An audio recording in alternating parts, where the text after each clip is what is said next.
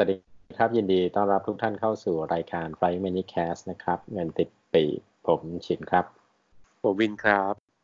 อ่ารายการ Bright Money Cast เป็นพอดแคสต์มาด้วยเรื่องการเงินการลงทุนและการบินนะครับวันนี้เราคุยกันเรื่องจีนต่อจากที่ไว้เมื่อ อี พี ที่แล้วนะครับบินไปบูฮั่นมาไม่ได้ไปจริงๆจริงๆต้องต้องบอกว่าวันที่เราบันทึกเสียงนะครับก็หลังจากเรื่องโคโรนาไวรัสกำลังเป็นข่าวคึกโครมอยู่ไม่กี่วันแล้วก่อนหน้านี้วันที่เป็นข่าวใหญ่ๆขึ้นมาเนี่ยหุ้นจีนก็ลงแรงมากนะครับก็ลงวันเดียวเนี่ย สามเปอร์เซ็นต์ ได้ก็เป็นเป็นเรื่องเป็นเรื่องเป็นราวของตลาดหุ้นเหมือนกันนี่ก็เลยจริงๆตั้งใจจะคุยเรื่องนี้แล้วแต่ก็พอเจอเรื่องโคโรนาไวรัสเข้าไปก็เลยคิดว่าเออต้องก็ต้องหยิบมาคุยจริงจังแล้วว่าเออบางทีเนี่ยการที่รอบนี้หุ้นจีนลงเรื่องเพราะกลัวเรื่องไวรัสนะครับอาจจะเป็นผมเดานะอาจจะเป็นจังหวะซื้อหุ้นก็ได้คือเราถ้าเราเชื่อว่าโรคระบาดทั้งหลายเนี่ยก็เกิดขึ้นเรื่อยๆเราก็เคยเห็นโรค SARS บ้างอะไรบ้างใช่ไหมครับมันก็มันก็อาจจะเป็นนก SARS MERS อะไรอย่างเงี้ยเรื่องชั่วคราวมันกระทบระยะสั้นแล้วก็มันก็น่าจะมีจังหวะที่มันจะต้องฟื้นเพราะนั้นตอนที่มันแรงๆเนี่ยเราหน้าเราหน้าจะเป็นจังหวะซื้อหุ้นนะครับหน้าชอหน้าชอจริงๆก็มีมีคนถามแล้วว่าเอ๊ะเจอเรื่องโคโรนาไวรัสเนี่ยมันกระทบใครก็ต้องบอกว่าชัดๆคือท่องเที่ยวอาจจะเป็นโรงแรมนะครับทัวร์สนามบินอะไรเงี้ยนะครับก็อันนี้ก็อันนี้ก็กระทบจริงแต่แต่ว่าเซกเตอร์อื่นอาจจะไม่โดนหนักๆอะไรนะสายการบินเออสายการบินเพราะนั้นเพราะนั้นถ้าเราเลือกหุ้นที่เกี่ยวกับพวกนี้ตรงๆอาจจะรอดครับอ่ะแล้วซื้อหุ้นโรงพยาบาลได้ไหมนั่นน่ะสินั่นน่ะสิไม่ได้ดูกันว่านั่นแหละไม่เพราะเราไม่ไม่ได้ผลกระทบโดยตรงของไอ้นี่ไงโรงพยาบาลเราอาจจะไม่ได้ไม่ได้ขึ้นเพราะว่ามีคนป่วยขนาดนั้นแต่ว่าก็ไม่รู้เหมือนกันว่าหุ้นในจีนเป็นไงบ้างเออเป็นยังไงบ้างฮะได้ดูอะไรบ้างผมพาพามาคุยภาพใหญ่ก่อนก็คือว่าปีเนี้ยผมแล้วก็ผมเชื่อว่าหลายๆคนก็แนะนำหุ้นจีนหุ้นเอเชียแปซิฟิกนะครับที่เราแนะนำหุ้นจีนเนี่ยจริงเหตุผลมันมีหลายข้อแล้วแล้วบางข้อก็เป็นเรื่องซึ่งเป็นแฟกต์ที่เราจะมองข้ามหรือเราจะไม่ได้ใส่ใจคือที่ผ่านมาเนี่ยหลายคนจะไม่ค่อยกล้ายุ่งกับหุ้นจีนเพราะกลัวเรื่องเทรดวอร์และได้ยินตัวเลขเสมอว่าเศรษฐกิจจีนโตช้าลงจากที่เคยโตหกกว่าก็เหลือห้าปลายๆแล้วแต่ว่าต้องบอกก่อนว่าเทรดวอร์เนี่ยพอเราเจาะลึกเข้าไปในตัวเลขนี่นะครับเศรษฐกิจจีนในเรื่องของ จี ดี พี เนี่ยพึ่งพาการส่งออกแค่ สองเปอร์เซ็นต์ เท่านั้นนะครับฉินลองนึกภาพว่ารายได้ประชาชาติหนึ่งร้อยบาทเนี่ยส่งมาจากส่งออกแค่สองบาทเองอืมเออเพราะฉะนั้นอีกในในในในที่เหลือเนี่ยนะครับมันมาจากการบริโภคในประเทศเนี่ยประมาณสองในสามประมาณหกสิบกว่าเปอร์เซ็นต์เนี่ยเพราะฉะนั้นก็เศรษฐกิจจีนเนี่ยเอาจริงแล้วเนี่ยมันจะโตช้าโตเร็วเนี่ยก็คือพึ่งพาคนจีนเป็นหลักพึ่งพาส่งออกน้อยมากนะครับเอ่อแล้วในส่งออก สองเปอร์เซ็นต์ เนี่ยแน่นอนแล้วว่าคู่ค้ารายใหญ่ของจีนตอนนี้เป็นสหรัฐเพราะฉะนั้นเอ่อเทรดวอร์ก็กระทบแหละแต่ว่ามันกระทบส่วนน้อยของ จี ดี พี นะแล้วล่าสุดก็คือมีมีดีลสำเร็จไปรอบแรกเนี่ยการเจรจาสำเร็จรอบแรกนี่ก็ทำให้ยอดซื้อขายสินค้าระหว่างกันสองประเทศใหญ่ก็น่าจะเพิ่มขึ้นก็น่าจะกลับมาเป็นเป็นข่าวดีทีนี้ก็เพราะฉะนั้นในภาพเศรษฐกิจภาพรวมก่อนเนี่ยนะครับต้องบอกว่าการที่ทุกคนกังวลเทรดวอร์ช่วงที่ผ่านมาเนี่ยอาจจะกังวลมากไปเพราะว่าจีนพึ่งพาการค้าน้อยมากอันที่สองที่หลายคนกังวลก็คือเรื่องโตช้าลงแต่ผมก็มักจะถามแบบเหมือนซักค้านเสมอว่าที่ว่าช้าลงเนี่ยมันห้าไปปลายนะชินนึกภาพสิว่า จี ดี พี ประเทศไทยโตกี่เปอร์เซ็นต์ปีนี้สองกว่าสองสองสองกว่านะครับเพราะฉะนั้นเขาเขาที่เขาว่าช้าลงเนี่ยเขายังโตมากกว่าไทยทั้งสองเท่าแล้วเศรษฐกิจเขาใหญ่มากนะครับใหญ่กว่าเราไม่รู้กี่เท่าการที่เขาโตได้ขนาดนั้นก็ถือว่าเก่งมากแล้วนะครับมันก็ก็คือถ้าเรามองภาพคือเศรษฐกิจจีนเนี่ยโตประมาณห้าปลายๆต่อปีก็ถือว่าช้าลงแต่ว่าก็ยังเยอะเทียบกับไทยแล้วก็เทรดวอร์ไปกระทบเขานะครับเพราะฉะนั้นก็เรายังเชื่อว่าจีนยังเป็นหนึ่งในประเทศซึ่งปีนี้น่าจะตลาดหุ้นน่าจะเพอร์ฟอร์มได้ดีจากพื้นฐานเศรษฐกิจประเทศเองนะครับซึ่งผมอาจจะเคยเกิดแล้วว่าในภูมิภาคนี้มันจะมีจีนอินเดียนะครับอินโดนีเซียแล้วก็น่าจะเป็นเกาหลีใต้อะไรเงี้ยที่ จี ดี พี เอ่อตัวกำไรผลิตภัณฑ์จะโตเป็นเลขสองหลักนะครับไทยไทยเราก็มีลุ้นว่าจะได้โตสัก สิบเปอร์เซ็นต์ เหมือนกัน นะเพราะฉะนั้นก็ปีนี้ถึงเราถึงอยากให้หันมามองหุ้นแถบใกล้ๆบ้านเรานะครับทีนี้หุ้นจีนเนี่ยช่วงสักไตรมาสที่ผ่านมามันมันมีขึ้นมาเหมือนกันจากความคาดหวังว่าเทรดวอร์จะจบลงได้ดีความกังวลหลายเรื่องหลายเรื่องคลี่คลายเนี่ยมันเพิ่งจะมาปรับลงตอนโคโรนาไวรัสนะครับระยะสั้นก็เพราะฉะนั้นถ้าใครอยากลงทุนหุ้นจีนก็อาจจะต้องคิดว่าเล็งจังหวะแบบนี้แหละเวลาเขาลงมาด้วยความตกใจกลัวเนี่ยก็ก็น่าซื้อถ้าถ้าเซิร์ชนี่ใช้ A-Share Index ของเซี่ยงไฮ้นี่ได้ไหมฮะได้ครับก็ดู Index ของ A-Share เซี่ยงไฮ้เซินเจิ้นอะไรอย่างเงี้ยนะครับหรือว่ามันจะมี Index ตัวใหญ่ขึ้นลงเมื่อวันที่มันเพิ่งลงเมื่อสามวันนี้เองนะวันที่ยี่สิบไม่ใช่สามวันอ่ะประมาณนี้แหละสามวันจากที่เหมือนไซด์เวย์มาสักหลายเดือนก็มาลงไม่ไม่ไซด์เวย์นะจริงๆคือขึ้นมาตั้งแต่สองเดือนที่แล้วใช่ไหมแล้วก็มาดรอปสามวันนี่เองโคโรนานี่เองใช่ทีนี้ก็ที่เราพูดถึงนี่คือ A-Share ครับหลายท่านคงทราบแล้ว A-Share มันเป็นหุ้นที่จดทะเบียนในจีนหุ้นบริษัทจีนซึ่งเมื่อไม่นานมานี้เองเนี่ยมันมันมันเป็นหุ้นที่ฝรั่งเข้าไม่ถึงตัวเราก็เข้าไม่ถึงรัฐบาลจีนก็ทำทุกวิถีทางทำให้ต่างชาติสามารถเข้าถึงหุ้น A-Share ได้นะครับเมื่อเมื่อทำได้แล้วเนี่ยปรากฏว่าหุ้น A-Share ตลาดหุ้นจีนเนี่ยใหญ่ใหญ่มากก็น่าจะใกล้เคียงหุ้นสหรัฐแล้วนะครับถ้าเอาขนาดมารวมกันมาดูนะครับแล้วก็ความใหญ่ของหุ้นจีนเนี่ยทำให้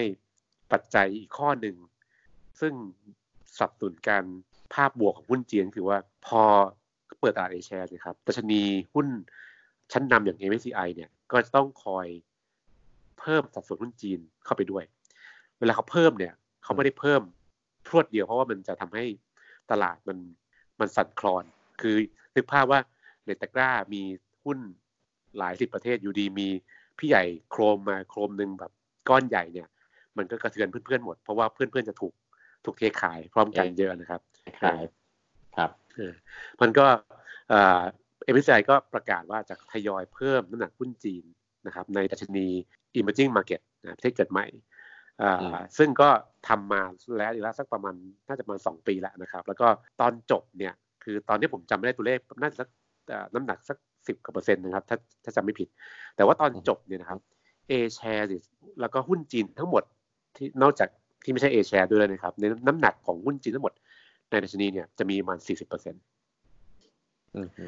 อ่าทีนี้ผมเพื่อเพื่อเห็นภาพเนี่ยเกิดอะไรขึ้นถ้าจีนใหญ่ขึ้นก็คือว่าในใน หนึ่งร้อยเปอร์เซ็นต์ ของ เอ็ม เอส ซี ไอ Emerging Market เนี่ยไทยเราอยู่ประมาณสักสองปลายๆนะพอจีนใหญ่ขึ้นก็ต้องเบียดเพื่อนเล็กลงถูกไหมครับเพราะว่ามันพายชิ้นเดียวกันเออมันก็มันก็แปลว่าจีนก็จะน้ำหนักมากขึ้นไทยและเพื่อนๆก็หนักน้อยลงนะครับเวลากองทุนต่างประเทศซึ่งเขาเป็น passive fund อี ที เอฟ เนี่ยเวลาเขาลงทุนในหุ้น emerging market เนี่ยเขาก็จะซื้อหุ้นตามดัชนีเพราะฉะนั้นก็จะทำให้เวลาเงินไหลเข้า emerging market มันก็จะมีเงินไหลเข้าจีนมากขึ้นเงินไหลเข้าเพื่อนๆน้อยลงอันนี้ก็จะเป็นปัจจัยหนุนที่เราคิดว่าจะมี fund flow ไหลหุ้นจีนในช่วงที่ เอ็ม เอส ซี ไอ ทยอยเพิ่มน้ำหนักนะครับซึ่ง story นี้มันเกิดขึ้นเรื่อยๆนะหุ้นไทยเมื่อปีที่แล้วเนี่ยก็มีแบบเนี้ยช่วงไตรมาสสองเพิ่มน้ำหนักปุ๊บหุ้นก็ขึ้นเพราะเงินฝรั่งไหลเข้ามาซื้อนะครับมันก็นอกจากที่ผมบอกว่าเทรดวอร์กระทบน้อยนะครับเศรษฐกิจยังโตได้ดีห้าปลายๆการเพิ่มน้ำหนักของ เอ็ม ซี ไอ ก็มีผลกับหุ้นจีนเหมือนกันนะครับครับขออนุญาตให้ข้อมูลนิดนึงเผื่อคนฟังไม่รู้จัก เอ็ม เอส ซี ไอ Index นะครับคือ Morgan Stanley Capital International เป็นเหมือนเกณฑ์มาตรฐานในการให้นักลงทุนที่เป็นเป็น global เนี่ยคัดเลือกหุ้นจากตลาดต่างๆแล้วก็ตัวที่วินพูดถึง เอ็ม เอส ซี ไอ Emerging Market Index ก็จะมีตอนนี้ที่ใหญ่ที่สุดที่เวทใหญ่ที่สุดก็คือจีน สามสิบสามเปอร์เซ็นต์ สามสิบสามเหรอเว็บนะครับข้อมูลตั้งแต่สามสิบสามตั้งแต่แต่แต่นี้ข้อมูล March March สองพันสิบเก้านะก็ก็ตั้งแต่ปีที่แล้วจีนสามสิบสามอันดับสองคือเกาหลีสิบสามไต้หวันสิบเอ็ดอินเดียเก้าบราซิลเซาท์แอฟริการัสเซียนะก็ย่อยๆไปแล้วก็ไทย ศูนย์จุดสามสี่เปอร์เซ็นต์ แล้วก็อีก สิบเอ็ดเปอร์เซ็นต์ เป็นที่เหลือแต่แต่ก็ต้องนับว่าไทยก็อยู่หนึ่งในสิบ อืมเป็นเป็นเป็นท็อปสิบของสาม สี่ ห้า หก เจ็ดท็อปเก้าเป็นอันดับที่เก้าของของเวทของน้ำหนักของ เอ็ม เอส ซี ไอ Emerging แล้วก็ที่เหลือ สิบเอ็ดเปอร์เซ็นต์ เป็น Other หมดเลยคือรวมรวมที่เหลือทั้งหมดอีก สิบเอ็ดเปอร์เซ็นต์ อืมครับอ่ะทีนี้ผมเล่าต่ออีกนึงว่านอกจากปัจจัยบวกที่เล่ามาเนี่ยนะครับสิ่งที่เราควรจะทราบเรื่องตลาดหุ้นจีนเนี่ยมันมีมันมีคาแรคเตอร์บางอย่างซึ่งน่าสนใจอย่างแรกคือว่าเป็นตลาดที่ผู้เล่นส่วนใหญ่เป็นรายย่อยนะครับสถาบันเนี่ยยังไม่ค่อยไม่ค่อยมีคือมีกองทุนบำนาญเหมือนกันแต่เขายังไม่ได้เป็นเป็นหลักของตลาดเหมือนเหมือนบ้านเราเหมือนไทยนะครับฝรั่งก็อย่างที่ผมบอกเพิ่งเริ่มเข้ามาเพราะฉะนั้นฝรั่งก็ยังไม่ใหญ่เมื่อเทียบกับนักลงทุนในประเทศจีนนะครับเพราะฉะนั้นตลาดจีนพอรายย่อยเยอะเนี่ยก็จะเป็นธรรมชาติก็จะมีการเก็งกำไรได้เยอะเพราะฉะนั้นถ้าเราลองดูย้อนกราฟหุ้นดัชนีหุ้นจีน A-Share ในอดีตที่ผ่านมามันจะมีช่วงที่แบบขึ้นเป็นภูเขาแล้วลงเป็นเหวเลยก็คือนั่นคือแรงเหวี่ยงของดัชนีตอนรายย่อยเก็งกำไรนะครับซึ่งอันนี้ต้องต้องทราบก่อนเป็นคาแรคเตอร์ของตลาดแบบนี้ถ้าเราลงทุนก็ต้องต้องทำใจยอมรับว่ามันจะขึ้นลงได้แรงเหมือนเราเล่นรถไฟของตีลังกามันจะไม่ได้แบบลงมาแล้วมีฝรั่งหรือว่าสถาบันรับซื้อไม่มีรายย่อยเวลาเทก็เทเลยนะครับเวลาขึ้นก็ขึ้นแรงเลยนะครับอันนี้เป็นคาแรคเตอร์ของเขานะครับแล้วก็อย่างนี้ที่เราต้องทราบคือว่าหุ้น A-Shares เนี่ยมันจะมีความต่างในเชิงเซกเตอร์หนึ่งคือถ้าถ้าเป็นหุ้นใหญ่ๆเนี่ยมันจะเป็นพวกแบบบริษัทประกันแล้วก็ธนาคารซะเยอะสถาบันการเงินซะเยอะนะครับแล้วก็หลายตัวเป็นหุ้นแบบที่เคยเป็นของรัฐมาก่อนนะครับแต่ถ้าเราลองมองลึกลงไปหุ้นขนาดกลางมันจะเป็นเซกเตอร์ซึ่งกระจายมากกว่าเป็นพวกแบบภาคอุตสาหกรรมเทคโนโลยีนะครับบริโภคอุปโภคบริโภคอะไรเงี้ยนะครับก็มันจะมีความหลากหลายของเซกเตอร์ได้มากกว่าเพราะฉะนั้นถ้าเราลงหุ้นจีนก็ต้องทราบว่าบางทีถ้าเราปิดเฉพาะลงเฉพาะหุ้นตัวใหญ่เนี่ยมันอาจจะแคบนิดนึงมันจะมันจะเป็นแบงก์จะเยอะประกันจะเยอะแต่ถ้าลงลึกไปหน่อยเนี่ยก็กระจายได้มากกว่าอันนี้ก็เป็นคาแรคเตอร์ที่หุ้นจีนเราควรทราบของ A-Share นะครับโอ้ดัชนีเมื่อตอนที่มันพีคปีสองพันสิบห้าเดือนจูนขึ้นไป ห้าพันสี่ร้อย จุดคือไล่แต่ไล่เร็วมากเลยนะไล่ประมาณปีเดียวตุลาคมสองพันสิบสี่ถึงขึ้นไปเป็นแบบเรียกว่ายอดแหลมๆเลยยอด ยิ่งกว่ายอดเขาอีกนะมัน เออ เหมือนเหมือนกำแพงเลยอ่ะแล้วก็ใช้เวลาปีเดียวขึ้นไปพีค ห้าพันสี่ร้อย จุดเดือนจูนสองพันสิบห้าแล้วก็ทิ้งเลยทิ้งแบบใช้เวลาอีกประมาณปีไม่ใช่ปีหกเดือนจากจูนสองพันสิบห้าประมาณหกเดือนทิ้งมาครึ่งนึงอืมลงมาถึงมามาดรอปมามาโลที่ประมาณ สองพันแปด เมื่อเดือนมกราคมสองพันสิบหกแล้วหลังจากนั้นก็ไซด์เวย์ค่อนข้างไซด์เวย์ออกมาตลอดจนถึงปัจจุบันนั่นแหละพวกเขานั่นแหละที่เป็นตำนานของหุ้นจีนที่แบบว่าหนุกมากเออนะครับทีนี้ผมผมอยากอยากยกตัวอย่างหุ้นจีนให้ฟังสักสักสามสิบตัวเพื่อให้เราเห็นภาพว่าเวลาเรานึกถึงหุ้นจีนมันมันอาจจะมีกิจการที่เราที่เราอาจจะไม่รู้จักหรือรู้จักแล้วแต่นะครับอย่างเอาที่ทุกคนน่าจะเคยได้ยินชื่อคือผิงอันผิงอันที่เป็นบริษัทประกันใช่ไหมแล้วก็ทำไมหุ้นผิงอันถึงถึงน่าสนใจก็เพราะว่าคนจีนซื้อประกันน้อยมากนะครับถ้าเราเราดูไอ้ตัวอัตราการเข้าถึงคือ penetration rate เนี่ยมันก็ต่ำมากมันก็เมื่อเศรษฐกิจเริ่มโตคนมีรายได้มากขึ้นก็แน่นอนก็ต้องซื้อประกันมากขึ้นมันก็ถ้าคนจีนซื้อประกันเท่าคนไทยก็ก็ยังตัวได้อีกเยอะอันนี้ก็เป็นสตอรี่ง่ายๆของประกันนะครับอีกอันนึงที่อาจจะหลายคนอาจจะเคยเห็นหรือเคยได้ยินชื่อมันเป็นวิสกี้ไม่รู้ชินเคยชิมหรือยังนะครับมันมันชื่อเหมาไถโอ้โห เป็นตัวฮิตเป็นตัวฮิตแพงมากนะตัวที่เป็นตัวท็อปของเขาอ่ะผมผมผมเชียร์ว่ายังจับต้องได้มากกว่านี้เออผมผมเชียร์ว่าถ้าถ้าใครสนใจครับลองไปหาเซิร์ช Google ดูแล้วก็ไปดูวิธีการผลิตของเหมาไถคือมันต้องใช้น้ำในลำธารของหมู่บ้านแห่งนั้นแล้วก็ใช้คนในหมู่บ้านนั้นคือใช้มันใช้มันใช้มันใช้ฝีมือคนนะครับมันเป็นเหมือนวิสกี้ที่แบบแฮนด์เมดถ้าเป็นภาษากระต่ายเขาเรียกว่าแฮนด์คราฟอะไรอย่างนี้นะครับคือทำทำด้วยมือเลยเออก็กว่าจะหมัก ใช้เวลาตั้งแบบหลายปีกว่าจะเอามากลั่นได้นะครับก็ความที่มันต้องรอนานเนี่ยก็ทำให้ production แต่ละปีก็จะไม่เยอะเพราะว่าต้องรอเหมือนวิสกี้ครับก็ต้องรอหลายปีนะครับแล้วก็ความที่เคยมีเหตุอยู่น่าจะปีหนึ่งที่รัฐบาลเกิดออกคำสั่งห้ามให้ของขวัญเพื่อลดคอร์รัปชันใช่ไหมกลัวว่าปีนั้นก็โปรดักชันของวิสกี้เหมาไทยก็น้อยลงการว่าพอ produce พอพอผลิตน้อยลงเนี่ยพอมันครบอายุที่จะมากลั่นมาขายได้แล้วเนี่ยทำให้วินเทจเนี่ยขาดตลาดราคาก็ขึ้นแล้วก็คนจีนก็นิยมซื้ออันนี้เป็นของขวัญเพราะว่ามันเขาก็ให้ของขวัญเป็นของที่แพงยิ่งยิ่งแพงยิ่งยิ่งเป็นของขวัญที่น่าให้ใช่ไหมครับเพราะฉะนั้นเหมาไทยคนหนึ่งก็น่าจะหลายพันหรือจะเป็นหลักหมื่นก็มีอ่ายิ่งปีไหนที่แบบหาจะยากอะไรเงี้ยแต่ว่าผมไม่เคยชิมเลยนะแต่ว่าเออสตาร์ทเท่าไหร่ไม่เคยเหมือนกันเขาบอกว่าสตาร์ทเริ่มต้นเนี่ยเก้าร้อยหยวนนะ อาร์ เอ็ม บี เรือนมินตี้ก็หนึ่งร้อยสามสิบแปดดอลลาร์อันนี้คือตัวตัวตัวเบสิกแต่ที่ผมไปเห็นในตู้เนี่ยเขาบอกว่า most demand product คือไซส์ห้าร้อย ซี ซี อ่าตัว ห้าสิบสามเปอร์เซ็นต์ ราคาคือ หนึ่งพันแปดร้อยเก้าสิบเก้า หยวนหรือประมาณเกือบๆสามร้อยดอลลาร์ก็คือหมื่นนึงอ่ะอ่าประมาณประมาณก็แพงมาก เก้าพัน เออแต่ว่าผมไม่เคยชิมแต่ว่ามีเพื่อนบอกว่าจริงๆมันมันก็ไม่ได้อร่อยมากเท่าไหร่กลิ่นค่อนข้างแรงแล้วมันมันมีแอลกอฮอล์สูงอะไรเงี้ยก็กำลังถ้าใครเคยชิมก็มาเล่าให้ฟังบ้างอยากรู้เหมือนกันเออมีเพื่อนเคยชิมผมก็ไม่เคยชิมเหมือนกันแต่มีคนเคยชิมแล้วก็เคยถามว่าเออหาได้บ้างไหมอะไรอย่างเงี้ยฝากซื้อต้องลองไม่เหมือนกันเดี๋ยวใครเคยชิมลองมาบอกเล่าให้ฟังบ้างอ่านะครับก็หรือว่าอ่าอย่างนึงที่กองทุนที่ผมบริหารอยู่เขาก็มีไปลงก็คืออย่างเจียงสูเหินรุ่ยก็เป็นแบบบริษัทยาเวชภัณฑ์เครื่องมือแพทย์ประมาณนี้นะครับก็ก็สตอรี่ปกติของประเทศซึ่งการแพทย์กำลังค่อยๆพัฒนาคนเข้าโรงพยาบาลมากขึ้นแล้วก็ผู้สูงอายุมากขึ้นก็ต้องใช้เรื่องทางการแพทย์มากขึ้น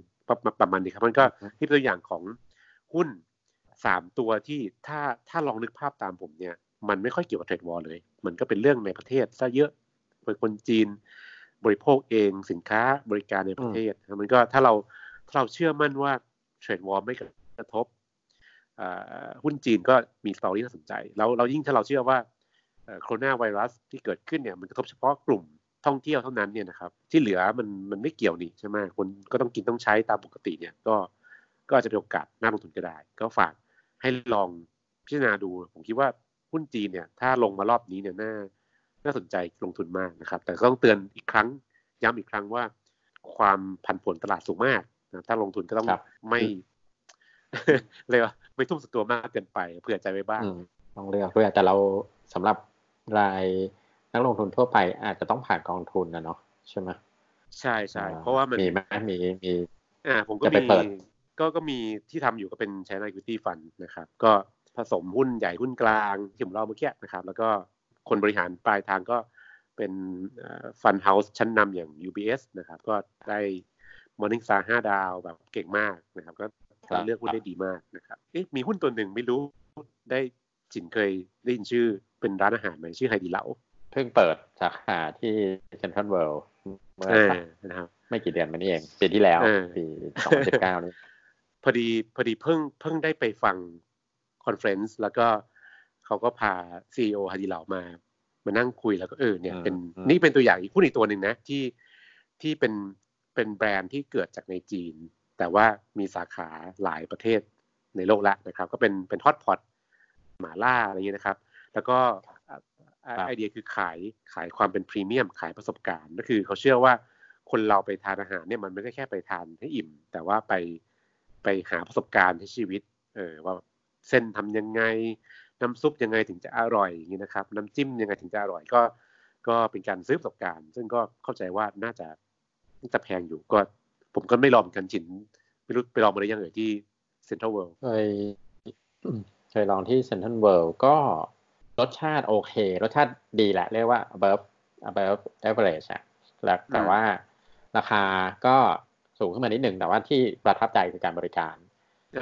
คือ จะมีพนักงานที่มาเรียกว่าโต๊ะต่อโต๊ะทั้งนั้นหนึ่งคนมามาบริการให้เราหนึ่งโต๊ะจะสั่งอะไรจะเรียกว่าจนถึงขั้นคือคือเหลือป้อนแล้วอ่ะเหลือเหลือป้อนเข้าปากอ่ะลวกให้จัดจัดไอ้ถ้วยจัดน้ำจิ้มให้อะไรเงี้ยเหลือป้อนเคี้ยวคงเราตะโกนมาเคี้ยวเองนะเหลือป้อนแล้วล่ะอืมคือคือถ้าถ้าถ้าท่านใดเคยอ่านหนังสือ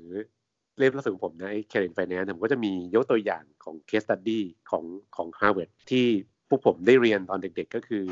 เอ่อเบนิฮาน่าซึ่งเป็นร้านที่เป็นยากินะครับเก่าแก่ละเป็นคนริเริ่มคอนเซ็ปต์ของการขายประสบการณ์ก็คือว่าลูกค้านั่งล้อมโต๊ะแล้วก็มีเชฟอยู่ตรงกลางก็ทำอาหารโชว์นั้นการทานอาหารเนี่ยมันก็คือเราไม่ได้ทานเพื่ออิ่มแต่เราไปดูโชว์เชฟเขาก็โชว์ควงมีดบ้างทำนู่นทำนี่บ้างก็ก็เขาก็ชาร์จราคาแพงได้ทั้งที่ว่าวัตถุดิบมันไม่แพงนะครับคอนเซ็ปต์เบนิฮาน่าเนี่ยก็คล้ายกับคดีเหล่ามากก็คือเป็นโชว์เป็นเซอร์วิสด้วยนะครับแล้วก็สิ่งที่ผมประทับใจมากคือ ซี อี โอ เล่าว่าเขาเนี่ยทดลองอยู่เรื่องนึงแล้วก็ลองผิดลองถูกอยู่พักนึงกว่าจะสำเร็จก็คือเขาทดลองคอนเซ็ปต์ว่าให้ผู้จัดการร้านคดีเหล่าผู้จัดการสาขาเนี่ยเป็นเฒ่าแก่ก็คือรับผิดชอบสาขานั้นนะครับเพราะฉะนั้นผู้จัดการเป็นเฒ่าแก่ปุ๊บเนี่ยก็ต้องมีส่วนแบ่งรายได้ยิ่งขายดีก็ยิ่งได้รายได้เยอะใช่ไหมเพราะฉะนั้นผู้จัดการก็จะทุ่มสุดตัวเลยว่าฉันเป็นเหมือนกับเป็นเจ้าของร้านเนี่ยสาขาเนี่ยแล้วคดีเหล่าเนี่ยก็จะมีการเปิดรับเด็กใหม่มาเป็นเทรนนี่เพื่อจะเป็นผู้จัดการสาขาแล้วตัวผู้จัดการปัจจุบันก็ต้องคอยเล็งเทรนนี่เอามาเทรนต่อเพื่อจะปั้นให้เป็นผู้จัดการต่อจากตัวให้ได้เป็นซักเซสเซอร์ให้ได้นะครับซึ่งระบบเนี้ยปรากฏว่าเขาทำแล้วมันเวิร์กมากทำให้ยอดขายแต่ละสาขามันสูงมากมาร์จิ้นก็ดีมากเซอร์วิสก็ดีมากเพราะว่าผู้จัดการเนี่ยเขาใส่ใจเพราะเขาถือว่ามันเหมือนร้านของเขาเขาไม่ได้เป็นแค่ลูกจ้างเขาเป็นเจ้าของร้านแล้วสินเชื่อไหมว่าเขาบอกว่าเงินเดือนเงินเดือนไหมรายได้แล้วกันรายได้จะรวมส่วนแบ่งด้วยเนี่ยเฉลี่ยผู้จัดการสาขาคนหนึ่งคอยดีเหล่านะครับประมาณหกล้านหยวนต่อปีแทบจะรับสัญญาณไปเลยไปสมัครผู้จัดการร้านเดียวนั้นเลยนะครับหกสี่ยี่สิบสี่ใช่ไหมต่อสี่หกสี่ยี่สิบสี่ก็คือเรียกว่าเดือนละสองยี่สิบสี่ล้านบาทต่อปีก็เดือนละสองล้านประมาณนั้นซึ่งซึ่งอันเนี้ยมันเป็นรายมันเป็นรายได้เสมือนว่าเราเป็นเจ้าของไงถ้าเป็นลูกจ้างเนี่ยมันรวมยากมากนะครับนั้นก็เขาก็สามารถชาร์จแพงได้เออแล้วก็เพราะว่าเนี่ยก็ก็ก็ก็ยอมทุ่มเงินเพื่อสร้างคนมาเป็นเฒ่าแก่ร้านให้ได้ก็ก็มีมีสอง สอง สองประเด็นคืออันแรกที่ว่าเหมือนไปดูโชว์เนี่ยไฮที่เหลามีเมนูนึงคือเส้นราเมงถ้าสั่งปุ๊บเขาก็จะเหมือนเอาเหมือนมาดึงดึงเส้นสดอยู่ข้างๆโต๊ะเราโดยเชฟหรือโดยพนักงานที่ที่เทรนในการมาเหวี่ยงมามามาหมุนเส้นคล้ายๆทำจากจากก้อนแป้งนะฮะดึงยืดยืดให้มันยาวแล้วก็ทบทบทบเหมือนทำเส้นเส้นหมี่เส้นบะหมี่สดนะครับอันนี้ก็เป็นอันหนึ่งที่ทั้งที่ตัวราคาของเส้นเนี่ยไม่แพงมากสั่งถ้าสั่งเส้นผมจำไม่ได้สี่สิบห้าสิบไม่แน่ใจละลืมลืมราคาแล้วแต่ราคาเส้นปกติแต่ว่าโชว์เนี่ยดูอลังการแล้วก็อีกอันหนึ่งที่พอพูดถึงว่าผู้จัดการมีส่วนร่วมในธุรกิจนั้นด้วยเนี่ยผมว่าอันเนี้ยโมเดลไอเนี้ยมันแทรกไปจนถึงแม้แต่พนักงานเนี่ยพนักงานที่มาเซอร์วิสแต่โต๊ะเนี่ยก็ได้ส่วนแบ่งจากบินของโต๊ะนั้นอันนี้ผมผมไม่ได้เห็นหรือไม่ได้รู้โมเดลเขานะครับแต่ดูจากวิธีการเนี่ยเชื่อว่าเป็นอย่างนั้นเพราะว่ายิ่งพนักงานสามารถเอาใจลูกค้าหรือทำให้ลูกค้าทานมากขึ้นกินได้เร็วขึ้นแล้วสั่งได้มากขึ้นเนี่ยน่าจะได้ตัวส่วนแบ่งจากยอดบินแต่ละใบที่แต่ละหลังจากเช็คบินมาเนี่ยอาจจะมีส่วนเหมือนเหมือนส่วนแบ่งยอดยอดขายจากบินนั้นๆของโต๊ะนั้นๆที่ตัวเองดูแลเลยเพราะว่าหลังจากเสร็จแล้วหลังจากนั้นเนี่ยหลังจากจบเช็คบินอะไรเรียบร้อยเขาเขาไม่ได้เห็นในนั้นนะว่ามีเซอร์วิสเอ่อชาร์จจำนวน เท่าไหร่หรือเป็นส่วนแบ่งของพนักงานเท่าไหร่นั้นเราไม่เห็นแต่ว่าพนักงานคนนั้นหลังจากที่เราเช็คบิลเสร็จแล้วเดินมาส่งเราข้างนอกและแนะนำว่าถ้าท่านมากินครั้งหน้าเนี่ยเลือกดิฉันเป็นเซอร์วิสพนักงานคือมันเหมือนกับทำง่ายๆจะไปไปที่ร้านนวดแผนโบราณก็ได้คุณมีหมอประจำมีหมอจองคุณคุณเดินไปหาคุณคุณแฮปปี้กับคนเนี้ยเพราะว่านวดดีถูกใจสามารถระบุระบุคนมาบริการให้คุณได้ประมาณนี้เพราะฉะนั้นเราก็มีตัวอย่างของกิจการร้านอาหารแบบฮอตพอตของจีนที่กำลังจะโด่งดังไปทั่วโลกแล้วหุ้นเขาก็ดีมากนะครับคือแบบราคาก็ขึ้นมาเยอะตั้งแต่ ไอ พี โอ แล้วนะครับก็เป็นตัวอย่างของหุ้นตัวหนึ่งซึ่งมันไปฟังแล้วก็แบบแทบจะอยากออเดอร์เดี๋ยวซื้ออย่างนั้นเลยแต่ซื้อไม่ได้ถามถามถามหน่อยสิว่าแล้วตัว ซี อี โอ เขาเนี่ยคาแรคเตอร์เป็นไงอ่ะอยากอยากรู้จักว่าเขามีอะไรโดดเด่นไหมมีอะไรคือคือคือเขาเป็นแนว humble เป็นแนวแบบอ่อนน้อมถ่อมตนเขาก็จะไม่แบบซึ่งซึ่งเป็นสิ่งที่ดีนะผมว่าการเป็นผู้บริหารบริษัทพวกเนี้ยถ้าเป็นคนอ่อนน้อมถ่อมตนนั่งคุยแบบสบายๆแล้วก็แบ่งปันประสบการณ์ทั้งในด้านที่ตัวเองทำสำเร็จและทำล้มเหลวอ่ะผมว่าดีนะครับมันก็เขาก็เล่าเนี่ยก็ไอ้โมเดลผู้จัดการร้านเนี่ยแรกๆก็แรกๆก็ไม่เวิร์คคือลองผิดลองถูกหลายครั้งกว่าจะเวิร์คนะครับแล้วก็ทำอีกหลายอย่างที่เขาลองเช่นพยายามไปเปิดบริษัทลูกเพื่อเป็นส่งวัตถุดิบให้ให้ร้านอ่าก็ทำได้บ้างไม่ได้บ้างเจ๊งบ้างสำเร็จบ้างนะครับก็เป็นเขาก็เขาก็เล่าอย่างผมคิดว่าการเล่าแบบตรงไปตรงมาแล้วเล่าให้เราเห็นว่าเออกว่าจะมาถึงวันนี้เนี่ยมันมันก็ยากนะอะไรเงี้ยผมว่าอันนี้เป็นสิ่งที่ดีคือเราคือคนก็คนก็ชื่นชมผมว่าเขาก็พยายามมากนะครับแล้วก็เขาเขาย้ำหลายครั้งว่าความสำเร็จของฮาดีเหลาคือพนักงานพนักงานดูแลเขาเราดูแลเขาดีแฮปปี้เขาก็จะส่งผลให้บริษัทดีมากก็มีคนคนที่ถามเนี่ยเป็นฟันแมเนเจอร์ของ ยู บี เอส เขาก็ถามว่าเชื่อไหมว่าค่าใช้จ่ายพนักงานของไฮดินเหล่าเนี่ยคิดเป็นเปอร์เซ็นต์ของรายได้เนี่ยพอๆกับโกลเดนแซกเลย คือแบบคือแบบสูงมาก เราเราก็เป็นแบบแบงก์ระดับโลกอะไรอย่างที่ทุ่มเทจ่ายเงินพนักงานแพงๆอะไรอย่างเงี้ยนะก็ประมาณนั้นก็มันก็ที่ผมเล่ามาทั้งหมดคือตัวอย่างหุ้นนะครับซึ่งจะเห็นได้ว่ามันก็มันก็ไม่ค่อยเกี่ยวกับเทรดวอลไม่เกี่ยวกับไวรัสนะมันก็มันก็เป็นเรื่องในประเทศมันก็ถ้าเรามองมองผ่านม่านบังตาทั้งหลายทั้งทั้งเรื่องที่มันวุ่นวายตอนเนี้ยเราจะเห็นว่าเออจริงๆแล้วเรื่องเศรษฐกิจจีนมันมันมีจุดขายหลายเรื่องที่น่าลงทุนครับนี่มีจริงๆเขามีตัวนอกจากตัว business หลักคือร้านแล้วเนี่ยเขายังเปิดอีกบริษัทหนึ่งที่ซัพพลายเรียกว่าซัพพลายเครื่องปรุงใช่ๆแล้วก็ผลิตไอ้เครื่องปรุงสำเร็จรูปที่เป็นเป็นห่อๆขายในซุปเปอร์กำไรดีกว่าตัวร้านอีกเออเพราะว่าว่าอย่างปีปีสองพันสิบแปดเนี่ยตัวร้านตัวไฮดิเหลาโฮลดิ้งเนี่ยรายได้หกสิบหก หกหมื่นหกพัน ล้านนะประมาณ หกหมื่นเจ็ดพัน ล้านกำไรประมาณ หกพันห้าร้อย ล้านคือประมาณสมมุติตีคร่าวๆ สิบเปอร์เซ็นต์ อืมฝั่งตัวบริษัทเครื่องปรุงชื่อยี่ไห่ International Holding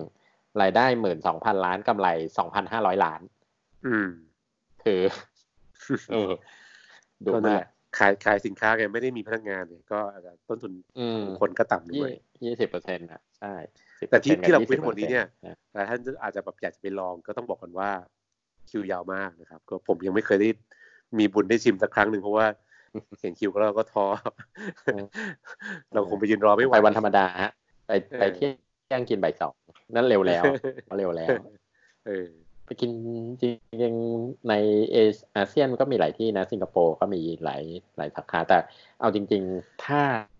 รู้สึกในจีนผมก็ยังไม่เคยกินแต่ผมเห็นแล้วล่ะแต่พอไปกินในไทยเนี่ยเรารู้สึกว่าถ้าอย่างเงี้ยประสบการณ์การกินในไทยเราจะแฮปปี้กว่าเพราะว่าเราจะแฮปปี้กับพนักงานเขาจะดูแลเราได้การพูดคุยมันมีอะไรเงี้ยถ้าสมมติเราไปกินในต่างประเทศเนี่ยคุยภาษาจีนไม่รู้เรื่องอะไรเงี้ยมันอาจจะ experience มันอาจจะ drop ลงไปนิดหน่อยอืมอืมอ่ะปิดปิดท้ายคลิป มีคำถามถามฉินฉินเคยใช้บัวหิมะไหมเคยที่บ้านยังมีแช่ตู้เย็นอยู่เลยใช้ดีไหมไม่รู้เนี่ยยังคล่องใจอยู่ผมคือคือคุณแม่ผมเนี่ยเป็นแฟนคลับมากตัวยงของบัวหิมะแล้วก็ผู้ใหญ่หลายท่านก็จะชอบมากเลยนะครับคราวนี้ไปจีนก็เพื่อนที่ไปด้วยกันก็ถามไกด์ไกด์โลคอลเนี่ยพาไปซื้อหน่อยสิโบฮิมาไกด์บอกว่าขอดูหน่อยสิมันคืออะไรดูรูปเสร็จไม่เห็นรู้จักเลยใช่กลายเป็นว่าคนจีนส่วนใหญ่ไม่ไม่รู้จักโบฮิมานะครับก็ผมเดาเอานะเดาว่าคงเป็นเรื่องที่ถ้าคนไทยไปกรุ๊ปทัวร์ก็จะพาไปซื้ออะไรอย่างเงี้ยเออถ้าถ้าคนทั่วไปถ้าเราไปเที่ยวเองเองไปเที่ยวเองเนี่ยคงไม่ได้คงไม่หาไม่เจอหรือไม่ไม่รู้จะซื้อที่ไหนเหมือนกันคืออ่ายกเรื่องประสิทธิภาพในการใช้งานเอาไว้เรื่องหนึ่งนะเรื่องว่าเออแต่เราไม่รู้ไม่ไม่อ่ะอันนั้นไม่รู้ก็ลองใช้อ่ะมันก็เหมือนจะรู้สึกโอเคนะมันก็เย็นๆทาแล้วไอ้ตัวที่รอยแผลผุพองมันก็มันก็ดูดีขึ้นทีนี้แต่ว่าใช่ทุกทุกทัวร์มันจะต้องไปแวะร้านซึ่งจะมีอย่างเงี้ยมีชามีหยกมีโบฮิมะแล้วเขาก็บอกว่าตามสตอรี่ของทัวร์เนี่ยก็จะบอกว่าเนี่ยมันเป็นร้านรัฐบาลคือโอเคละทัวร์เนี่ยมันจะต้องพาไปลงร้านที่มันจะได้ต้องได้ส่วนแบ่งซึ่งมันมันมันรายได้ของทัวร์เขาแหละทุกทุกทัวร์เป็นอย่างนี้หมดไม่ว่าจะต่างประเทศมาไทยไทยไปต่างประเทศเขาก็จะบอกว่าไอไอบัวหิมะเนี่ยมันเป็นผลิตภัณฑ์ฟาร์มาซีฟาร์มาซูติคอลของรัฐที่ไม่ได้ให้ทุกคนสามารถเข้ามาซื้อได้ตอรี่มันขนาดนั้นเลยเราก็แบบแต่ทุกคนก็ซื้อนะคือคือหมายถึงว่าเพราะทุกคนก็รู้สึกว่ามันมีประสิทธิภาพดีจริงๆมันดังตอนตั้งแต่ตอน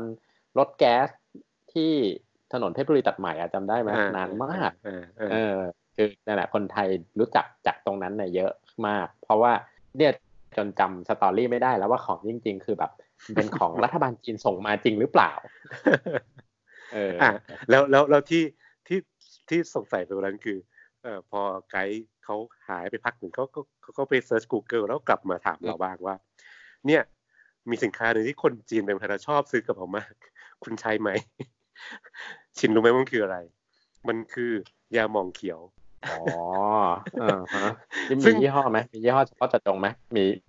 ไม่ไม่รู้จักมียี่ห้อไม่รู้จักมียี่ห้อมีแต่จะเออเราไม่รู้จักอ่ะก็ผมก็เออเลยได้ได้ความรู้ใหม่ว่าไอ้ที่โบหิมะที่เราซื้อกันมาเนี่ยมันก็คงมาจากกรุ๊ปทัวร์คนคนจีนเขาคงไม่ได้ซื้อไม่ได้ใช้เป็นเป็นเรื่องประจำของเขาส่วนคนจีนมาเมืองไทยก็ซื้อของที่เมืองไทยก็ไม่ได้ใช้เป็นประจำคือยาหม่องเขียวต่างคนก็ต่างชื่นชมของของอีกประเทศหนึ่งใช่แต่มันก็ประหลาดนะอย่างอย่างอย่างอย่างยาหม่องอย่างยาหม่องอย่างเนี้ยมันคล้ายๆว่าเอ้าเราก็คิดว่าเชื่อว่าผลิตภัณฑ์สมุนไพรแบบนี้ในจีนก็น่าจะมีของดีอยู่ทำไมเราถึงทำไมคนจีนถึงต้องมาซื้อแบบไทเกอร์บาล์มหรือยาหม่องอะไรเงี้ยจริงๆมีก็ที่ขายดีที่นอนยางพาราคือแบบบางทีเขาสั่งทั้งหมอนทั้งที่นอนแล้วก็ชิปไปที่จีนเลยมีร้านที่นอนยางพาราอยู่ตามตามแหล่งท่องเที่ยวเช่นในพัทยานะเชียงใหม่อะไรอย่างเงี้ยจะจะมีแบบเหมือนบูธที่นอนยางพารา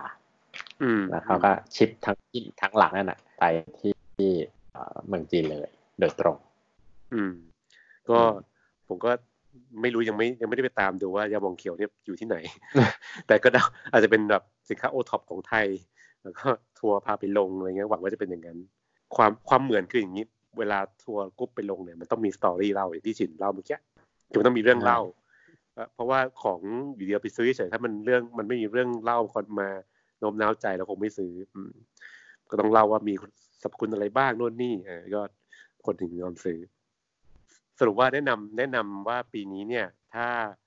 อยากกระจายลงทุนต่างประเทศนะครับก็คืออยากให้ลองเล็งหุ้นจีนไว้แล้วถ้าช่วงไวรัสมันพาตลาดหุ้นจีนลงอาจจะเป็นจังหวะซื้อก็เราก็ได้นะครับเพราะพอดีว่า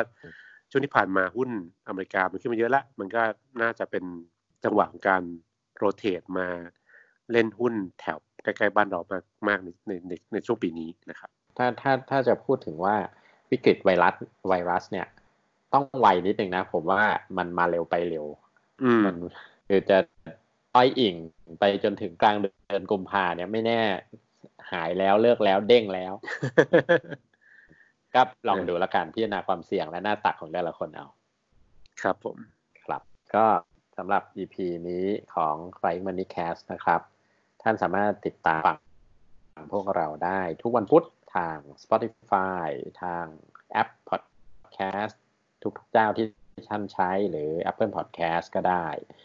หรือใน YouTube เราก็มี Channel ชื่อ Flying Money Cast นะครับส่วนถ้าจะคุยกับเรา Facebook Page Flying Money Cast หรือ Twitter at Flying Money Cast ครับผมวันนี้เราสองคนก็คงลาท่านผู้ฟังไปแต่เพียงเท่านี้ครับสวัสดีครับและสวัสดีครับ